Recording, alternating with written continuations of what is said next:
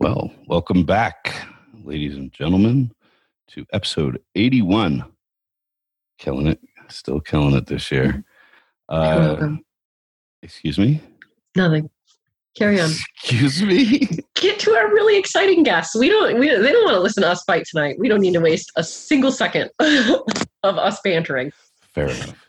Tonight we have a very interesting podcast. Um, we have a husband and wife who are ex Mormons uh, who grew up in a, I'm assuming, somewhat strict, yeah, somewhat strict households uh, growing up in that religion. I don't know a ton about that religion. I don't think mid school knows a lot about that religion, but Definitely I not. And go ahead. I think we're going to get a really interesting education tonight and or today, whenever time it is you're watching this. Um, and they also, when they decided to leave, they also decided to pursue somewhat of an alternative lifestyle in some aspects, but you'll have to stick around till the end to hear all about that. So, without further ado, Jorgen and Sasha. Hey guys. Thanks for having us. yes. Thank you for coming on. I think we should. I think it's worth noting that this is the first time the four of us have all met. Yeah. Um, they are not followers of the YFB thing, so this is all like it's a kind of a different aspect for you know a guest that I'm having on. So, and I think that lends to like you know it kind of sets the stage for how this is going to go. Um, so I would really like to hand the floor over to you two to kind of just jump on in, tell us your story. I'm fascinated by this. Can can I can I sorry, I don't want to like jump in, but I will say like they have a great story to tell, but Uh, I personally needed some background before I felt like I could totally understand this story. So if you guys are willing, could you give a quick crash course in Mormonism for our fellow listeners out there that are like me that as until last night knew absolutely nothing about um, this religion.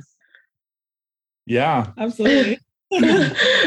So, uh, if it gives any clout to what I'm about to say, from uh, 2003 to 2005, I lived off the no- northeast coast of Brazil as a Mormon missionary, oh, white Wow. shirt, name tag, and everything. So, um, They got bikes and I think it. Say what? They got bikes. No bikes. there. Walking no bikes. Wait, what's a Mormon without a bike? Fuck what? I know, right? I know. I had my Book of Mormon. That's all I needed. That and Wow. Uh, and I think it, I think it goes without noting if you talk to any uh, typical Mormon today, they're going to correct you when you use the term Mormon. Mm-hmm. Uh, a few years ago, the new prophet of the church, Rusty Nelson, from Collins, his name's Russell, but that sounds like a Canadian sex position, by the way. Get a Rusty picture of him. Nelson. That'd be awesome. That'd be That awesome. it sounds like a wrestling move. Tonight- sorry. oh, um, so the first thing they're going to do is they're going to correct you, and, and I and I only say this because I want people to really understand what church we're talking about. and then when you get corrected by the members, you'll understand why when Yeah. you call them Mormons. So, the Church of Jesus Christ of Latter Day Saints, Okay. uh, early eighteen, like eighteen twenty, this fourteen year old kid is like the way the Mormon Church depicts it is he's like conflicted about which church to join, and he wanders into the forest and prays to God, and God visits him, and Jesus Christ visits him, and he say, "All the churches are wrong. You should create this one." Along that way, and, right? It's a lot to take in. Wait, what the fuck? So along the way, this this mm-hmm. angel visits him and says, "It's pretty serendipitous that I have this uh, secret book of golden plates buried Mhm. just a few miles from your home." That has this ancient translation of these people that lived in the Americas. Oh, and by the way, Jesus Christ visited them. You're going to translate this book of gold plates, and that's essentially what how the Book of Mormon came out to be. Wow. Is that's the belief of the Mormon Church in a Mhm. nutshell. I think the thing that makes Mormonism unique, I don't know necessarily unique, but I would definitely say manipulative, and I say that from a, a very personal perspective, is mm.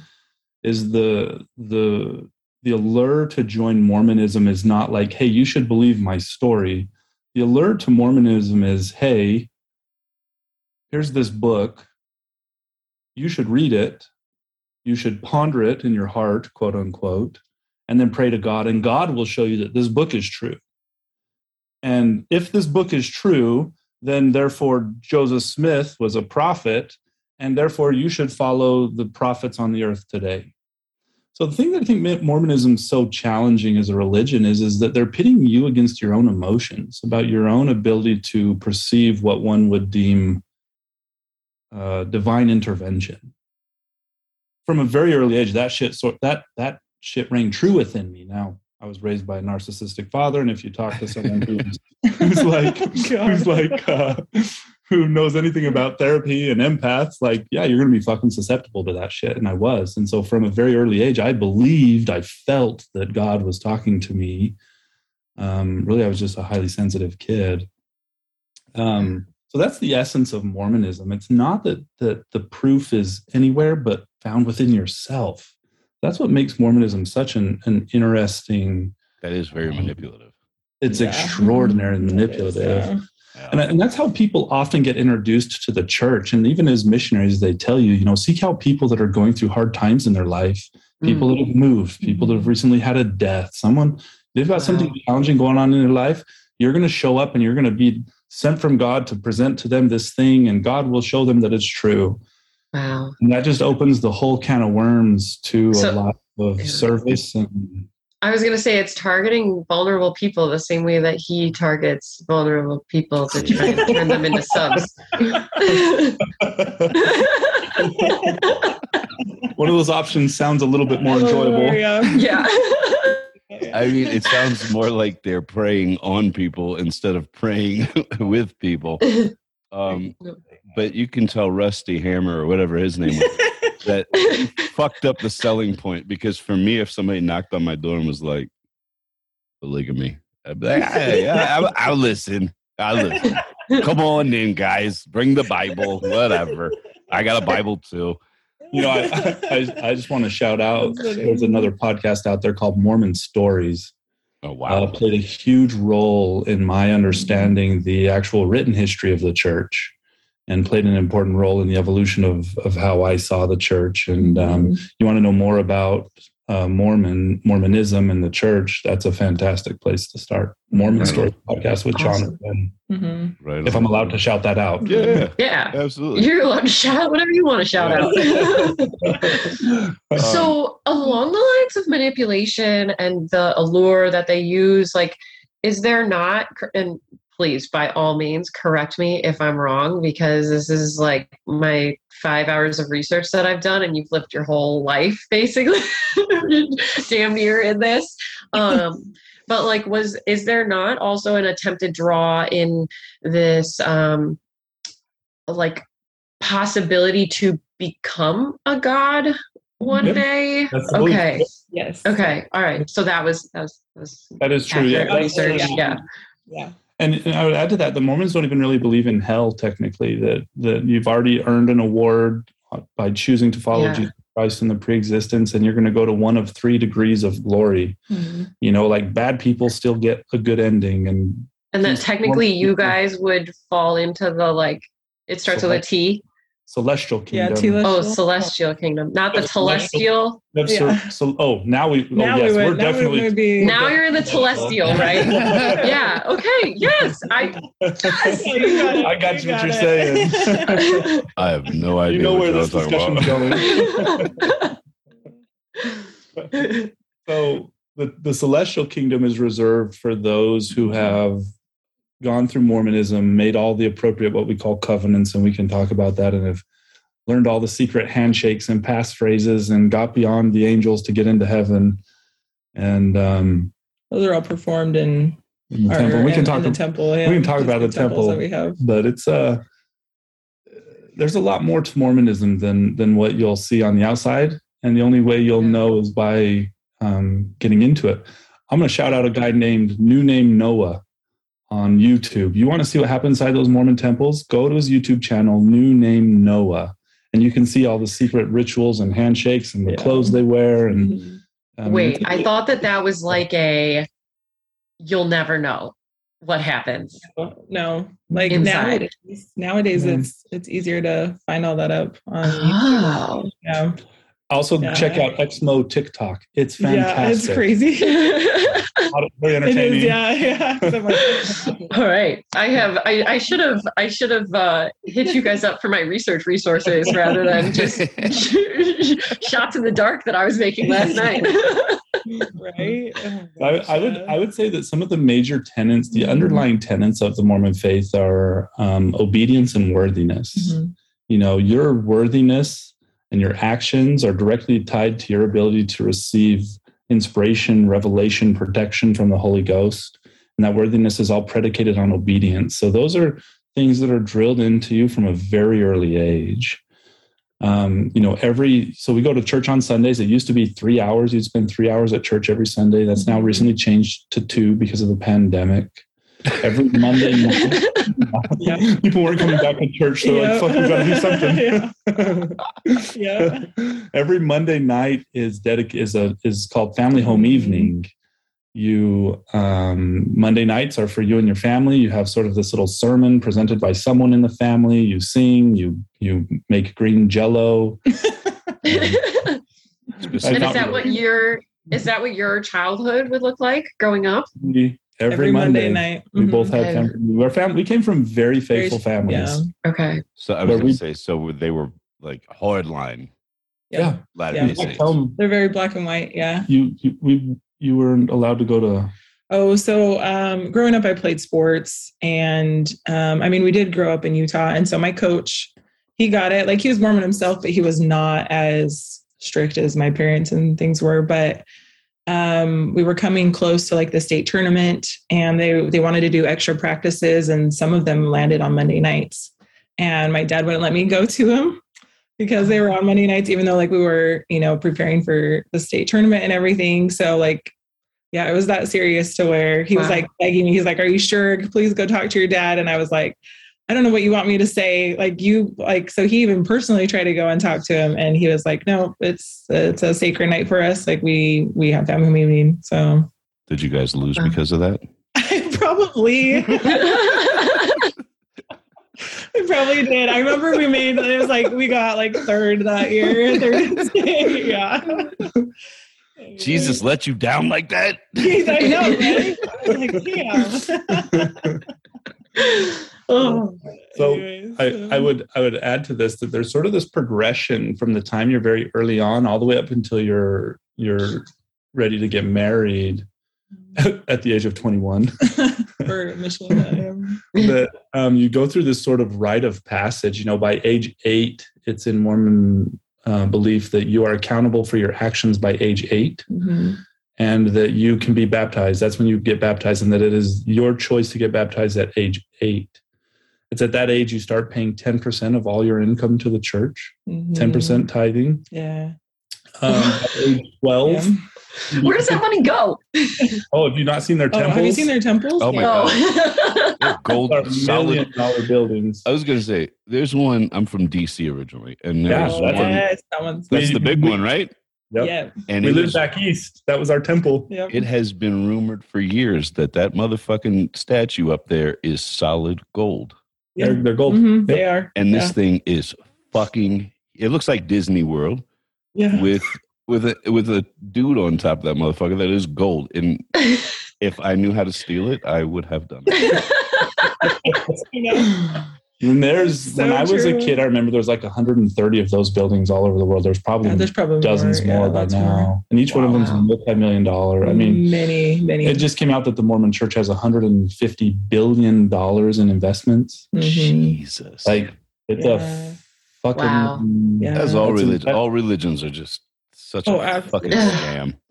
So- me like, we were we were so young and so you know going in school and we had so poor and we were still giving we were ten making percent we're making less than fifteen thousand dollars a year, Yeah, giving fifteen, give expected to give 15. 15, 10 percent of our 10%, uh, yeah. income. Wow. Oh my gosh. Yeah, a- Most So- religions, Catholics are like that. Is uh, I'm, I want to say it might even be higher for Catholics. if you Yeah, want to get think into that temple, Yeah. if you want to get into that temple, you have, have to, to. pay your tithing. Mhm. Wow.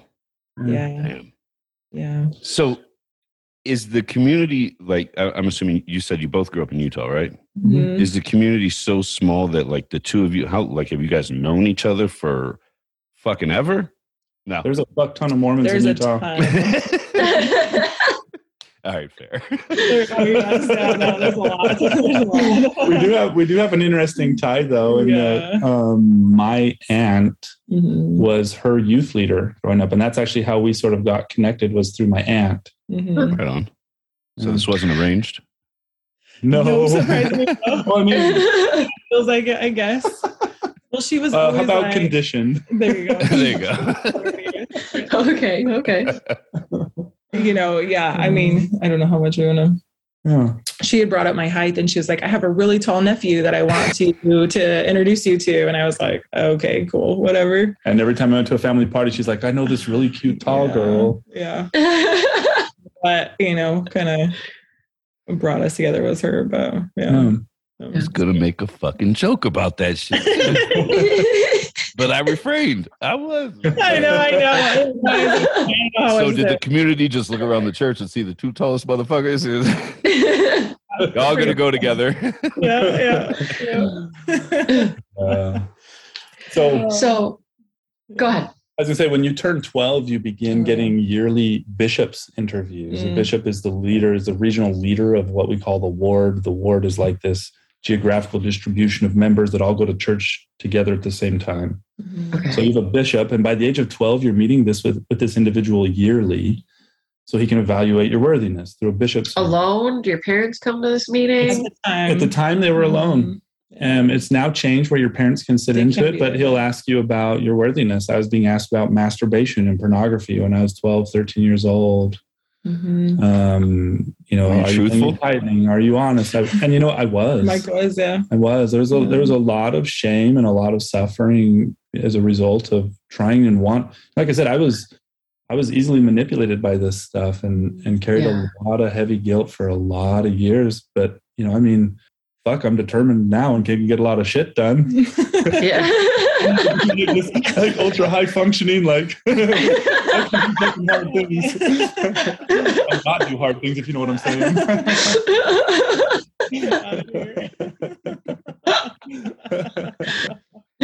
they don't, but we do. They'll know soon enough.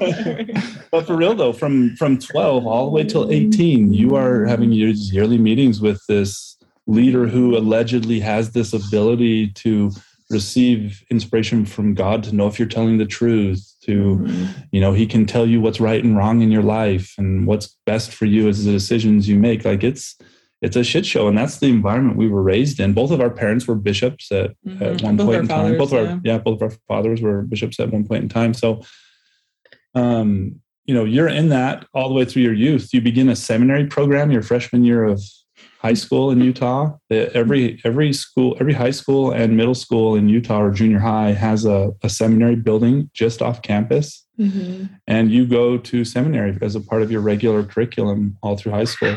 We both we both graduated from the Mormon Church's seminary program, Mhm.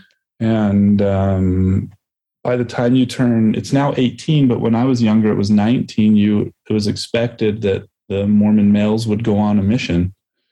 And so there was no question in my family whether or not we went on a mission. My grandfather went on my mission on a mission. All my uncles and my dad went on a mission. All the brothers in my family went on a mission. It's just sort of this like rite of passage that you're from the time you're 19 to 21, you're going to go somewhere and and pay your life's tithing, if you will, Mhm. 10% of your life. You know. Wow, that's heavy. Did you That's spend all of that in Brazil? I did. Yep. I uh, Nice. age of 19, I got on the plane and flew to Sao Paulo and got picked up by some Wow. people there and lived there for three months and studied Portuguese. After three months, I went up to the northeast coast to the city of Salvador in the state of Bahia. Super fucking cool place, rich in culture. Um, Man, for two years, I was walking the third world favelas of Brazil and you know, I'd just come from ultra sheltered Utah where I'd never seen real breasts or, you know, like ultra, ultra, like, like super to this mm-hmm. ultra hypersexual culture that's today I see it as a super beautiful culture, but at the Yeah. time it was like, these people are wicked. Heathens everywhere. Yeah. Oh my gosh. I mean, and too is like for these missions, you're supposed to save your own money. Worked For mm-hmm. a couple of years and would save his money, and so he saved up his money to be able to go on this mission. I mean, my, So- my parents were pretty Yeah, no, good they at did- paying they for did it, help- but help a- as well, an but, like- expectation. you pay for it. As an expectation, like you and your family are the ones who pay for these things. So, Wow. Yeah. yeah. I wish people could see my face through a like. Know, right? my mouth is just on the fucking floor for a lot of this shit. I know. I was raised Catholic. I went to 10 of 12 years of Catholic school. Um, And, you know, they themselves are, you know, Mhm. not not a great cult or whatever the fuck you want to call it. But man, like the amount of manipulation and and Gaslighting. like just how invasive they are, that it's fucking crazy. Would you guys describe it uh, cult like? Because that's I hear a lot. Absolutely. yeah. Absolutely. Absolutely. And um, anyone that says it's not, you know, for years, actually, what, what we can get into this, but what started my demise was um, I got tired of hearing people calling it a cult. You know, Joe Rogan's podcast, you know, "Oh, they're the nicest people, but goddamn, that's a cult, you know? Like, and I and I sort of got frustrated with hearing that. I'm like, no, you guys are just not understanding us correctly. Like we're good people, but I'd never really taken into consideration everything that happens in the temple and really m- made that link to say, yeah, it's pretty culty to put on these robes and stand in circles and chant phrases and learn secret handshakes and you know you Mhm. swear to never tell anyone this shit and you swear that you'll you'll give up all of your belongings to the Mormon church if they ask you know that's a fucking cult It almost doesn't even sound real. Like as you say these things, I'm just, like you've mentioned secret handshakes multiple times, and like it, it, it just almost doesn't even sound something real to me. is that I Yeah, swore that I yeah. would never reveal those things Yeah. yeah. Um, Yeah. So how old were you when when you started to kind of question those things? And was it the same time for each of you? a few years ago Just a few years ago? Okay. Yeah, Wow. 25 Yeah. Wow. And w- like, what did your? Maybe we shouldn't get into this yet. Um, but was it mainly the? Was it mainly hearing other people call it a cult that that spearheaded that? And was was there anything else? oh absolutely Oh, we yeah. actually Yeah. I think as far as ex-Mormons go, I think uh, Sasha here is pretty unique, and I'll let her tell her story. But Yeah. um, she was she was far ahead of me in regards to the deconstruction process, and was very patient and gave me my time and space for me to figure it out on my own. But Mhm. she, her family, I'll let her tell her story. How's that? Yeah, I'll tell you a little bit, kind of a little bit of background on my life. Um, Yeah. So I was um, I was born in Las Vegas, and um, while we were there, I have I'm the three of seven, and so there's six girls and one boy. And um, when we were living in Las Vegas, my parents um, they had kind of a crappy experience at the elementary school, and so my dad was like, "Okay." Um, he told my mom, "You need to homeschool these kids. Like this is not safe for them to be there. Like they're trying to corrupt their minds, type of thing." And so um, so my mom started homeschooling. So I was actually homeschooled up until um, middle school. And um, so that's kind of where, you know, it's part of the started. So I was homeschooled. I lived in Vegas until seven, eight, we moved to Utah. Um, both my parents went to BYU. They both met there and um, got married there. And about five years, started having kids. Um, yeah, so it was um, kind of a strict um upbringing my dad was definitely one of those people who like it was very black and white it was like obedience was definitely demanded um we talked about the whole family home evening thing kind of a glimpse into that. And sundays absolutely like nothing could happen on sundays. We couldn't even watch tv for a really long time. We he got a little bit lenient on that. Like we could maybe watch church videos and things on sundays but um very strict on that as well. Um, my curfew, even up until I was in high school, was like 9 30, 10 o'clock. I couldn't be past that time. That's when the Um, Holy Ghost goes to bed. Exactly. Yeah, that's what like the Holy Ghost goes to bed at that time. So um, uh, I get to have sleepovers with my friends or anything like that. Um, so growing up, my dad was a bishop, like what we talked about, what a bishop was kind of like the leader of our little area that we um, lived in. So he was a bishop from like 12 to 17. So kind of through my youth. Um, it took up a lot of time away from family. He was gone except for Monday nights, he was there, but like all day Sunday, even though it was church, like he was gone in meetings all day long.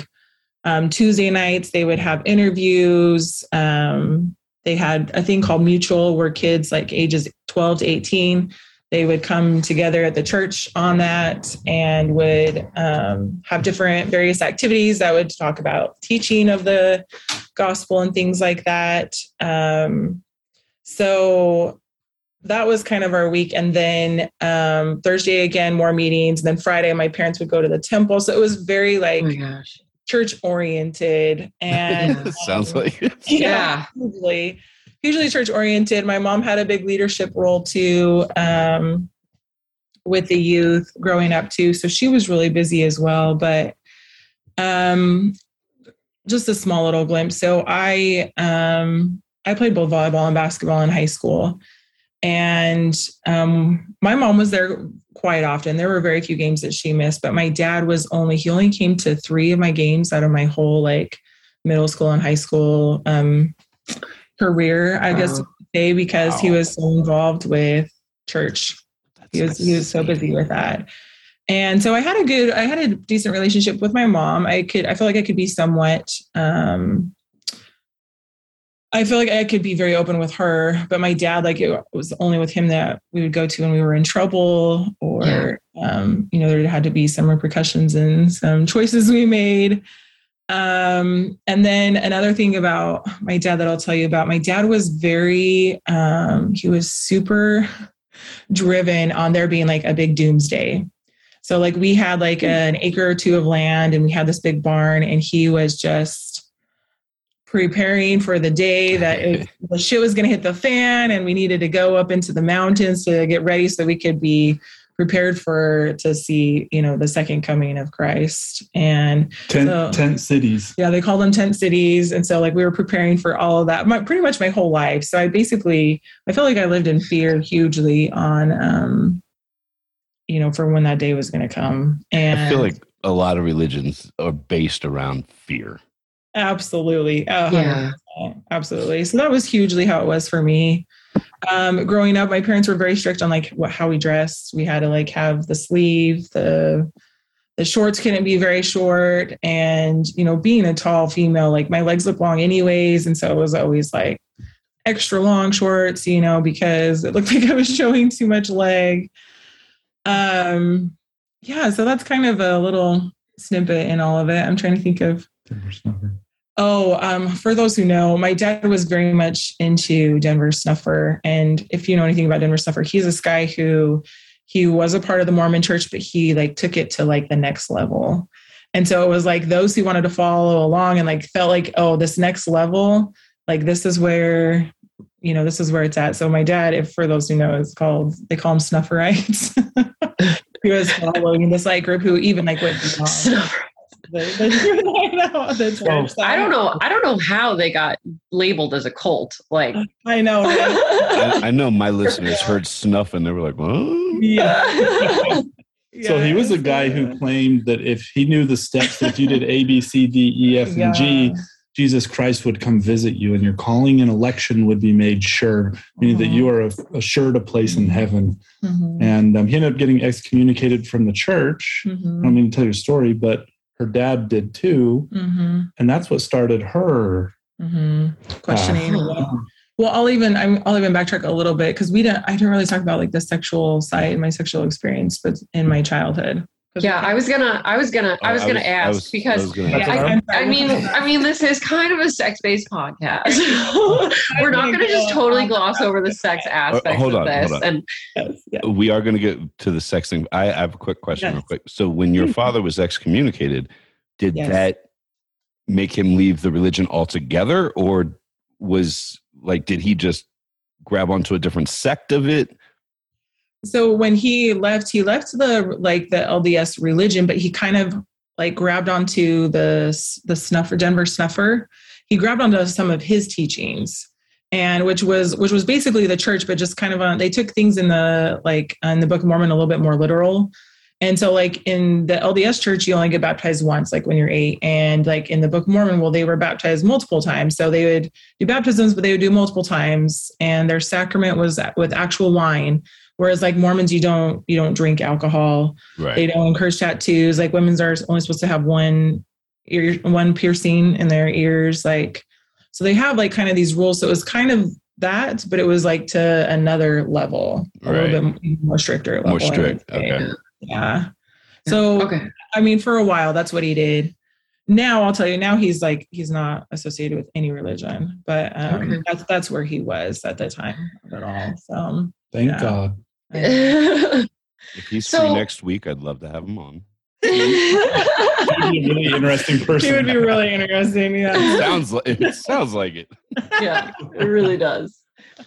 So so far, like in the two of you guys talking about your childhood, I feel like I've seen Sasha say more or heard Sasha say more about like an air of fear as opposed to Jorgen kind of emphasize this feeling of guilt. Guilt. Do you think that that's accurate or can you touch on, you know, some of those sexual aspects for you as as a as a young teen um, were a lot of those feelings kind of centered around fear for you or did you also have some aspects of guilt where does that fall for you So um, for me, um, a little, I would hugely, I would say guilt.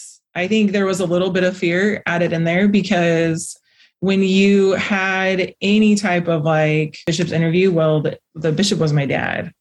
And so it was like, so if I had any of these experiences or anything, like I was supposed to go and talk to my dad, right? I know, I know, I know. no hold on hold on was your No. were your interviews with your dad Well, so I'll I'll get I'll get to that point. So i'm on um, the edge of my fucking chair so I um so growing up, my mom, I remember I was like 12, 13, and my mom had like the most vague sex talk with me. and it was basically that um that a male puts their penis in the vagina and like that's basically how you can get pregnant. Like that is the extent of what I was told about what sex was. I even had just that the taught tip at five What's that? Is it I said even I- just I- tip? just a tip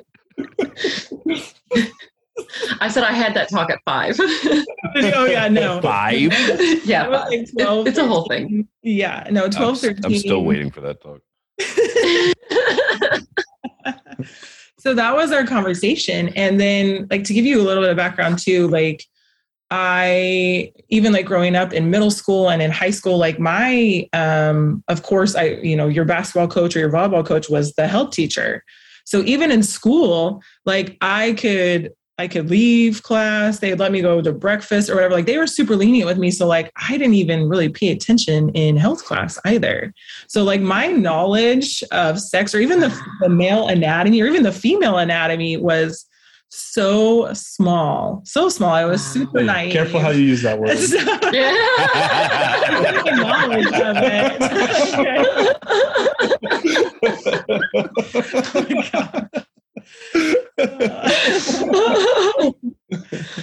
so my knowledge of it was so small and so um, they have a thing where you don't really date people until you were 16 and um, so i didn't even and my parents were like hey we'll give you $100 if you don't kiss any boys until you're 16 so i got my $100 i didn't have my first kiss until i was 17 years old and i feel like once i hit that i felt like at the time that like once i hit that i was like oh my god this is this is a lot of fun I was like feeling guilty for feeling like it was any fun, Right. you know. And I um I had a couple of friends. I had these two friends. It's funny because they were twins and but they didn't know that I was like we would there were times that we would like sneak away and we'd just go like to the park and we make out in the car. And there was one time that he grabbed my boob and it was of course it was over the shirt, you know, like nothing even touched, but totally grabbed it over the boob. And I got home and I just started bawling because I felt like I had done something awful and terrible. And I, at the time, my dad was the bishop, and I was like, oh my God, am I to, do I have to tell my dad about this? And I felt awful for probably a couple of two or three days. And then there was a point where I was like, there is no way I am going to talk to my dad about this. Like, there's no way. I was like, I will be reprimanded in a way that would have been awful. like, I, so no, so I never ended up going and talking to my dad about it, but I continued doing what I was doing. You know, for us, it was like just we call them makeout sessions, but if it was even, you know, considered that per se, but going on. Jesus is titty.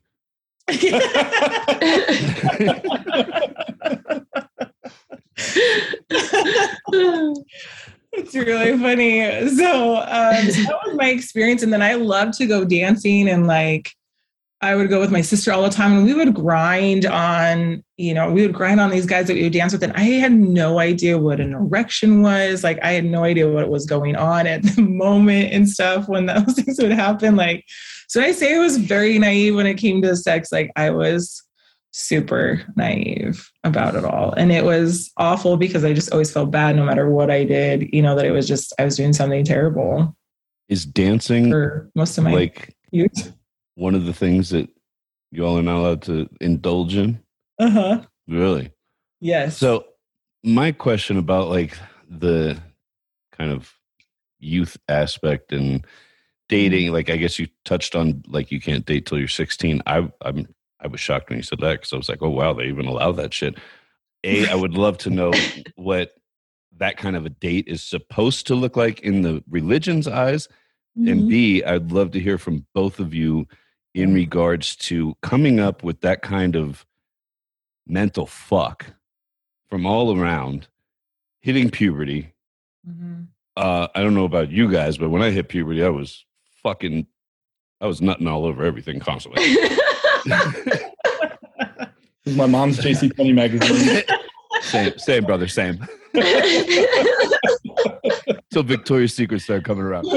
Um, but like, what was that fucking? Like, that has to be the biggest mind fuck because, like, did you even indulge in that shit? Yeah, but it was all very, you know, I even look back, like, I had no, no positive sexual um, formative experiences. They were all riddled with um, a lot of guilt. And, um, you know, obviously I'm feeling this desire, like, yes, I want to do this. And, you know, but then as soon as it's over, it was just like, well, fuck, no, I'm not worthy. And now on Sunday, I have to go pass the sacrament at church. Mm-hmm. And I know inside that I'm not worthy, but I'm going to do it anyway, and I'm going to feel even more guilty. It was just, it's just a shit show. Yeah, it was just a shit mm-hmm. show of unhealthy, yeah, of an unhealthy way to see um, sexuality and even would you see myself. Would you feel that way if you say had a wet dream? Would you still feel that guilt? Oh no, I loved wet dreams. me too, like man. Me too. that's like the. That's like the. Thank you, God. Like, that's Jesus's nut. yeah. So along these lines of like things that happen in amongst particularly i feel like mormons or i forget the long thing that you said we're supposed to call it but you know the reformed something. Um would you did you guys um partake in soaking. All right, hold on. What the fuck is that? My dad was a bishop at BYU. Mm-hmm. And I remember him coming home one day, like all upset, and telling my mom about some of his kids in his ward, some of the BYU students in his ward had gone to Las Vegas for the weekend, gotten married so they could fuck, mm-hmm. and then went and got it annulled and then came back and one of them felt guilty and confessed so there's a weird culture mm-hmm. around this way that they try and work around the rules mm-hmm. and laws right at these schools. One of those is soaking. I- Soaking? I, never soaked. Yeah. No. You didn't. No. Neither of you did. Okay. What, what was it called? Bed. Oh, Oh. um, jumping, humping, or Jumping, something? humping. Yeah. So soaking is this idea where you put the penis, the P and the V, right? But you don't thrust. You just let it soak. Yeah. Because it was the act of thrusting that Yep. was like and, and the ask you in interviews, it's very common when Mhm. people are in worthiness interviews, they'll ask, Well, did you orgasm? So the goal is to just soak. There's no thrusting, there's no orgasm. Now, what's it called again? Jumping, jump pumping. Jumping jump humping is where you Yeah. do that, but you have someone on the bed like shaking the bed for you. bouncing the bed. You're not So you're thrusting. not thrusting. Yeah. Check it out. It's on, confirm this on TikTok. I promise it'll be entertaining. yeah. So there's a weird culture to work around that sort of stuff. Because at BYU, you have to pass these worthiness Mhm. interviews to remain a student there. Oh my gosh. Yeah, so you're being against your because your education is highly subsidized by the church. mhm. They now have this stiff arm into Wow. You honor know so the honor code, and they take that shit seriously. Mhm. Wow. Yeah. So Yeah, it is. your You bishop seem to take a lot seriously. your, your bishop has to sign off in order for you to be able to allow to to go to- continue in school every year.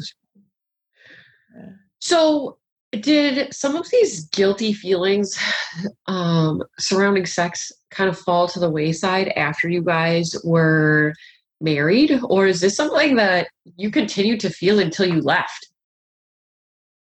Um, I don't know if they lasted that long, but I I remember like our wedding night. I was like, it's so weird that we can walk into this building and that this man can say a few words, and then we're supposed to walk out, and I'm all of a sudden supposed to be this like sex goddess, and I'm just supposed to give freely of you when I've been told like that this is not okay. And so like for me, I remember like we even had like a hot tub in our room and like I put on my swimsuit to get in. Like it was so weird for me to be naked around a male. Like My my next question was gonna be like like when you married, did you guys just fuck like rabbits? Guess not. No, it was so a few days later, we did. Eventually, Eventually, we There you got there, but it was it was so hard for me to wrap my head around it that it was okay. wow. Was it- my wedding night was the first time another person touched my cock, Yeah. Holy shit. and when she touched it, that was it. I was done. Yeah. oh man. I was like, what is this? Like, this is what a penis looks like? Like, oh my God. wow. Yeah, neither of I us had no idea. I mean, you're not Uh, supposed to look at porn. yeah, you're not. and I think like that. regular anatomy sort of like blurs that line Mhm. between you know. And I so- never watched rated R shows, even rated R movies. Like, My dad never gave me the Yeah, talk, yeah. you know, and so we just sort of short up, and it was like, okay, like, so okay. you know what to do with this, I like, know. yeah. No, I no idea. wow. It us to figure it out. yeah, no, uh, but it's a, yeah.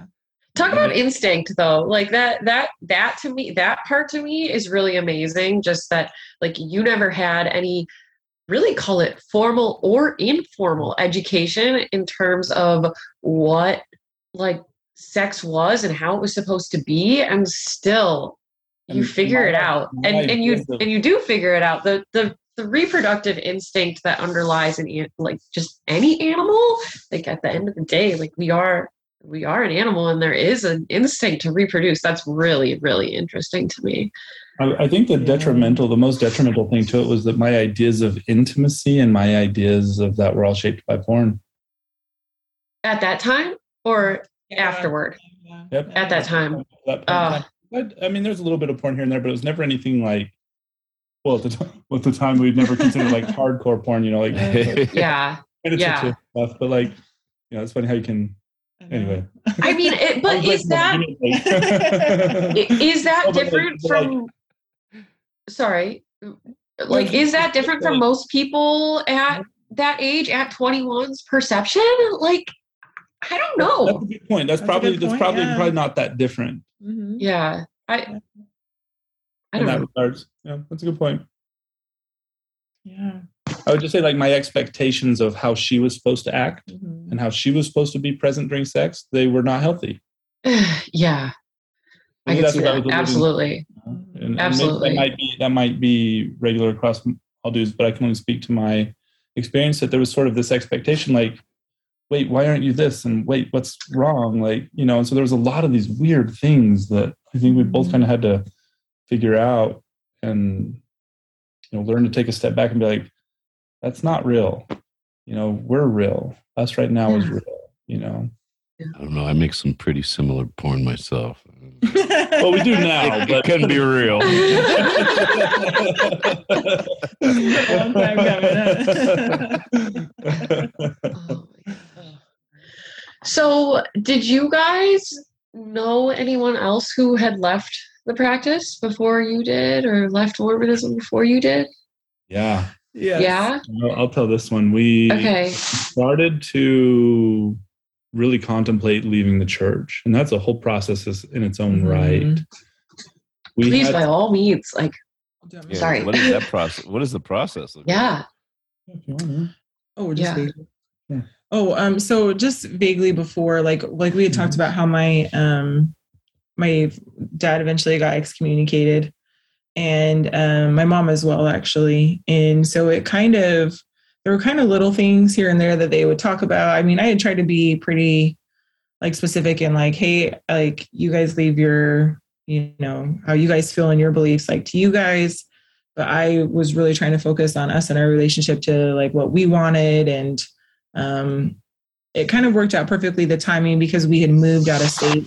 So we were away from family and it was like when all that happened. So I felt like we could really focus on us and each other. And so I feel like we had kind of established like, okay, this is, you know, just because my family has left doesn't mean that I need to leave and that I need to, you know, decide for myself what it is that I wanted or wanted to follow. And so that was kind of there for us. But there would be little things that they would say here and there, you know, like, Joseph Smith married a 14 year old girl. mm-hmm, and his wife didn't know about them, you know, having intercourse in the in the barn and stuff like that. And um, a little bit here about tithing or about modesty. And like, because when you get married in the temple, you have these undergarments that you have to wear that have sleeves and they go all the way to our knees. And so your clothes have to cover that. And so, Magic, magic Mormon underwear. yeah, they call it magic They call they call it the temple garment. the temple garments. Yeah.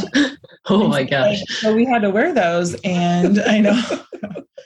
so we wore those, and it was like, oh, you know, like to to wear them. It kind of became a I don't know. Just my sister would like mention little things about modesty and about the the prophet and some of his teachings and stuff. Like just little things that were kind of like, hmm, yeah, that doesn't Started to sort of break her foundation. started to kind of like make me question some things, you know, and it was and it was hard because at the time I was like, I don't want to just be where I'm just following along, you know, with my dad and with my family. You know, I wanted to kind of Yeah.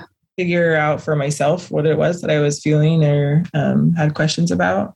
So that's kind of where it started, at least for me, just little things in my ear that were kind of questioning. But go we got so we moved to California, and um, our ward there sucked.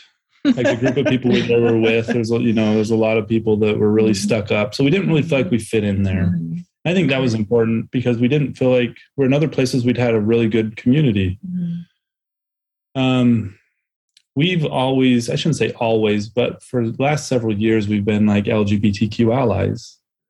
You know, we've been able to recognize that there's things that the Mormon faith teaches that aren't in alignment with what we would feel as individuals. Yeah. Those things in the- Mormon faith, you say you put that on the shelf. You just have faith. God will answer that at one day in due time, and you just keep being your faithful member and pay your tithing, and it'll all work out. You know, Especially if you pay. Espe- mm-hmm. especially as a pay eleven percent. It'll get better quickly. Yeah, there you go. A little extra credit. So, over the years, we just sort of began to have a more and more, I would even say, derogatory experience coming home from church. Mm. we got to the point where it's like, why are we doing this to ourselves? And it was about that to ourselves. And at that time, I began to really get tired of hearing people calling it a cult and people saying things about the church. And I'm like, that's not that's not true. Like, I I know, you know, Yeah. that's not Feeling true. like you had to constantly defend something that you. Yeah. And so I, I eventually got to the point where it was like, you know, I need to figure this shit out for myself. Because there's a lot of people saying a lot of shit about the history that I'm not aware of.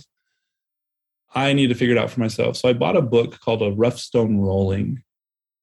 It's written by a guy who's a famous historian who's actually a member of the church. I began to read all these things about the church and it blew my mind. And in fact, I would, I would even dare say it, it began to like really break my heart. You know, I didn't know that Joseph Smith, this person who I was, who had enamored my whole life, that he had been dishonest with his wife and you know married 14 year old girls and there's all these things that he didn't that he really translated the book of mormon with a rock inside of a hat. If you know what that means look it up. It's pretty fucking bizarre. Actually there's a south park episode on it that's pretty informative. But, but it really began to break my heart and, and and there was nowhere that i could go. You couldn't talk to anyone at church about it. Any bishop or any other friend that i tried to talk to they'd be like well are you praying mike? Are you reading your scriptures every day? I'm like, no, fucking stop and listen to me. Like, my heart is breaking. My whole foundation is beginning to fall apart, and you're going to try and gaslight me? Like, fuck mm-hmm. you. Yeah. Oh, I'm forgetting yeah. a little bit elevated about yeah. it, but that's really that absolutely is gaslighting. Yeah. Lonely time where I was really going through a heartbreak and I couldn't get any answers at church. My parents wouldn't hear it you know all this my whole community was was very alienating. So long story short it's not a pity party but there's, a, there's a good ending to all this. Um, we had some friends who had left the church a few years before us who came every now and then now, as is that allowed? That's allowed. Like they came back to the church uh, every now they, and then. They just showed up every now and then, or they, okay. they their For kids were in church because that's where their friends were, so they brought their kids to church, and then that that's accepted and stuff. So it's not like leaving yeah. like yeah. the Amish community or something where it's no, like, no, you're totally exiled. Like we'll never speak to you again. no. Okay. It's welcome. They'll welcome anyone to church. They'll, they'll welcome you with a big ass smile. Okay. and a basket for your money. Yeah. An envelope. so they we began to share our frustrations with them and they were very welcoming. We got to the point where we were now having discussions like, well, what would our life look like without the church? Mm-hmm. And um, we we worked through that for probably close to a year. I was going to ask how long that process took for you for, to kind of digest and when we were seriously contemplating leaving the church, that was probably three or four months. But that process mm-hmm. started maybe started a year, year, and a half before we stopped. Mm-hmm. So it finally got to the point where we just said, we can't do this in good conscience anymore. And I think it really was a matter of integrity, where it was like, I'm expected to teach these 13 year old kids on Sunday and testify to them mm-hmm. of the mm-hmm. truth of the church. Well, I can't do that in good conscience anymore. We got mm-hmm. asked to be released from our callings. I was a I was a scoutmaster with the Boy Scouts of America for almost 13 years because of my association through the church. And she was with the youth for just mm-hmm. as long. And we both just went to our bishop and said, We we're done. Mm-hmm. We're done. Which is kind of a big deal, huh? Big deal. Yeah. For someone to yeah. like ask to be released from the was, callings. That was December 2018. Mm-hmm. I remember the last the last day of church I sat there and I calculated how much time I had spent mm in church or in oh service in church, and it, and it was over three years of my awake life. Holy shit! Was wow, of just your awake life. Wow. Of studying or reading teaching. or serving or teaching. Wow. It was it was in a substantial amount of time, and so I felt betrayed by the church because I was learning very controversial things about its history. That how is it that I'd spent yeah. so much time in service and so and much didn't know these things and didn't know these things? Like yeah. it would seem to me, it'd be pretty important that Joseph Smith was a treasure digger and then he found treasure and started a church based off of it. Like, come on, guys. You can critically think just for a hot second. Like, what the? I, mean, I didn't want to say anything, guys. so, to the to the to answer your question, is these friends welcomed us with open arms. Mm-hmm and we found a genuine friendship there. Mm-hmm. They took us out drinking alcohol for, for my like first, first, time. Well, yeah, I mean, I she had sips of wine here and there, but I didn't drink alcohol till the first time I was 35. Mm-hmm. Yeah. We were in oh, California. We smoked weed for the first time yeah. at 35. Yeah. So we would go out and we would go drinking and, and dancing. and dancing, and it was a it was a lot of fun. It was things we'd never done before. She did a little bit in college, but right, yeah. I'd never done this sort of stuff before. We would come back to their house at the end of these nights, and one of them had a pool. We'd get in the hot tub, we'd be drunk, take our swimsuits off, just laughing, swimming around naked, having this great old time, and being like, "Damn, this is way cool." You, Way fun. you okay with that? yeah, I was okay with that. Yeah, I was. I was okay with that too. Like, like, you know, a little drunk kiss here, or there, and it was just like this super exciting thing that just brought so much life. It livened up our life a, a Mhm. ton. To now, all of a sudden, we're having all these in-depth conversations. Like, it was fucking cool. Yeah. It was really So- cool. like after you after you left and you asked to be released was there ever a feeling of a loss or was it just an enlightenment from there on out and like never looked back Like a weight lifted. Well, it was a huge like because that was our community, and Right. I think what was hardest was, um, you know, like our kids, like a lot of our kids' friends and stuff were a part of like of church. It wasn't necessarily school, but our community was our church and our Mhm. religion, Yeah. and so that I think for us was probably the hardest thing because once we left, you definitely recognize who your real friends really were, and those who would stick by you even though you don't have the same beliefs, you know, and it was very very few very few people that were, It's pretty that were part of that so it was very lonely I mean, it sounds like starting starting over almost. like yeah absolutely Yeah. absolutely was Yeah. I had I had sort of this bittersweet this Mhm. breakdown one night Yeah. where I recognized that there had never been a major decision in my life that I had Mhm. made for myself. Mhm. Wow. That every major decision in my life had been influenced directly by either a leader of the church or the church's teachings directly. Mhm. And so it was sort of this place where I even sat laying in bed and just thought, I don't even know if I'm an honest person. Because my Oh. whole life I've been manipulated to to be honest out of fear.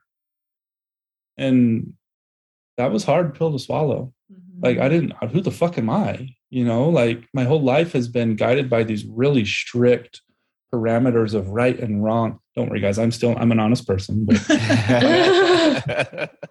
but you know what I'm saying though that that Yeah. it- literally that structured of a life that now that that had collapsed and we still had to deconstruct a fuck ton Mhm. but I think the the best thing that came out of it was that we were now in a place to be like why are we together Mhm. What do Wow. you want with the rest of your life? Do you want me to stick around? Do i want do i do i even want do i even like you? Like these were real questions but i say that genuinely because our whole marriage our whole everything was structured around the parameters that the church had set. Well even how we met. Yeah. even how we met. Mm-hmm. And so now we're in a position at 35 and 33 to be like what do you want? Because i'll tell you what i'm not going to be. I'm not going to be like my parents. God mm-hmm. bless their souls they're doing the best they can but they're not happy right. and i and i will not be that i will not be trapped in an unhappy place Oh, nobody. sorry but I, i'll refuse to do it so we need to figure this shit out and be real with each other what do you want Mhm. that's how we approached it from that point on I gotta say, like it, that was one thing that I almost said in the beginning. Like the fact that you guys have come into this together and then we're able to come out of it together. It seems like you guys are very close, and it seems to have worked out in your favors. Um, so I think that's really fucking cool. Like I think it's probably really fucking rare too. I would I would say that for us to go out together and to still be together is extraordinarily rare. Mhm. I think we're definitely outliers in the spectrum of it all. Mhm. Now, before we jump into the next part, um, really quickly, I'm assuming, Sasha, that you probably have some sort of decent relationship with your family. It sounds like they have left the religion completely. So I- yeah I, assume you guys still have sort of a relationship.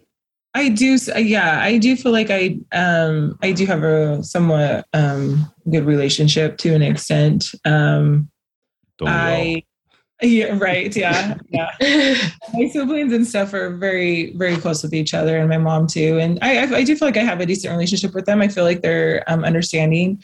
I do think that you know you can leave religion, but I still think that there are some aspects of it that kind of stick with you, you know. Right. And so, so I think there are some aspects that definitely have stuck with them. but for the most part, I feel like I have a pretty decent relationship with my family. Yeah, it's a little bit different. Yeah, my parents are preparing to go on a mission. Yeah, They're ultra. You know, I shout out to my older brother. You know, he's been a huge Mm. um, support. You know, he's he's had. Uh, you know, my my. We'll just say shout out to my older brother. Huge support. uh, my younger brother, and then one of my younger sisters. I'm I'm the third of seven, so there's Mhm. there's um, those of us who have left, and then those who are still hardcore. But those of us that have left, my my two brothers and my younger sister, were pretty. I would say we're the closest within the family, mm-hmm. That's and cool. we you know we send each other Yeah. funny memes and you know like stupid shit all the time that mocks the church and Right. I would, I would assume so. but the relationship with my parents is just pretty standard. You know, they'll try and call on Sundays, and we'll be at out at the gay bar, and like, oh fuck, can't answer that. You know, like, or, or, or or other places. You know, yeah. Call them back. You know, um, and it's and it's superficial at best. I think you know my mom was a, a big support to my in my upbringing, but my dad, you know, he's he's not someone that I, I welcome in my life in a in a personal way, and I don't. I've learned to set healthy boundaries such that you know, and it's unfortunate, but It's about your my life. happiness. You know what? If you're not going to help me live my best life, you know, then I don't need you in my life.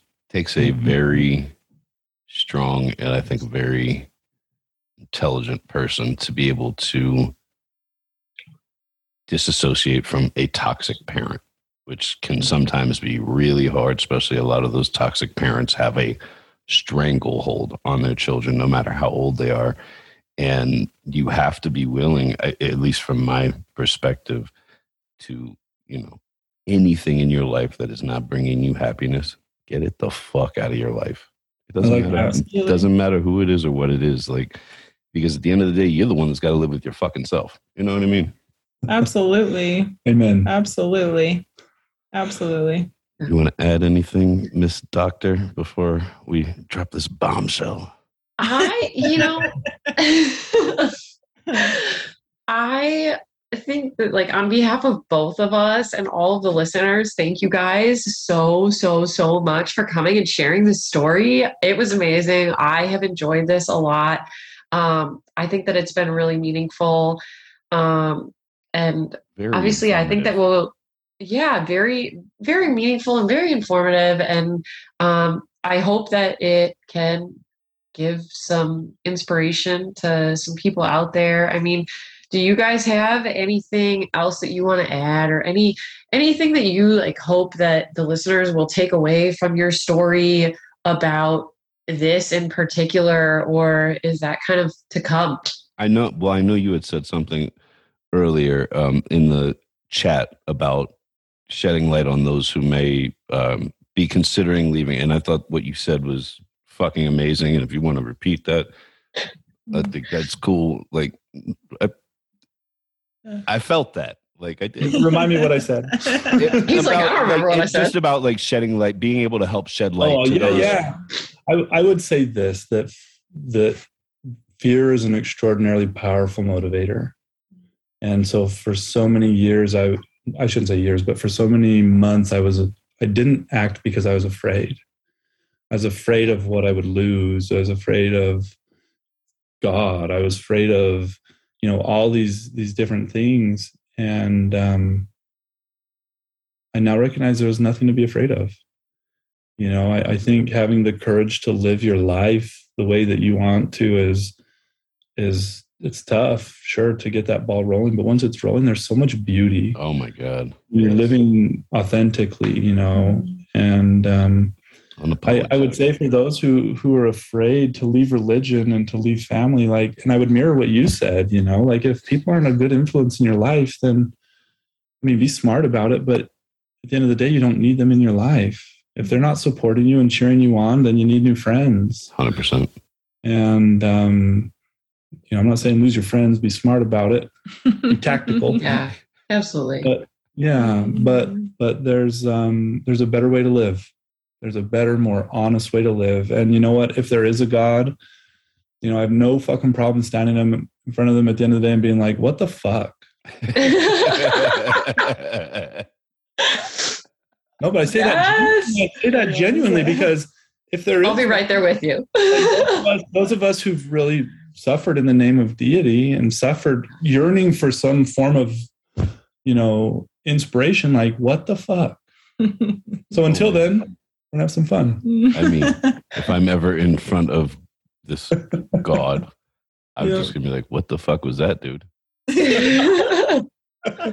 Yeah. I woke up for this shit. so we're going to wind this down right quick. Um, before I do, I will tell you why we have had these lovely lady and gentlemen on the podcast. You make it you no. You make it sound like the only reason that we want to No, no, this it's not the only reason. The next I right, love okay. this story. I Hold on, all this right, hold episode. on, hold the fuck up. All right, hold on. It it's was not the only reason, but we didn't know this when when I was put in contact with them. okay, touche. This was I like a not- whole added bonus episode. This- I will give you that. Okay. Yes, this was an added fucking bonus.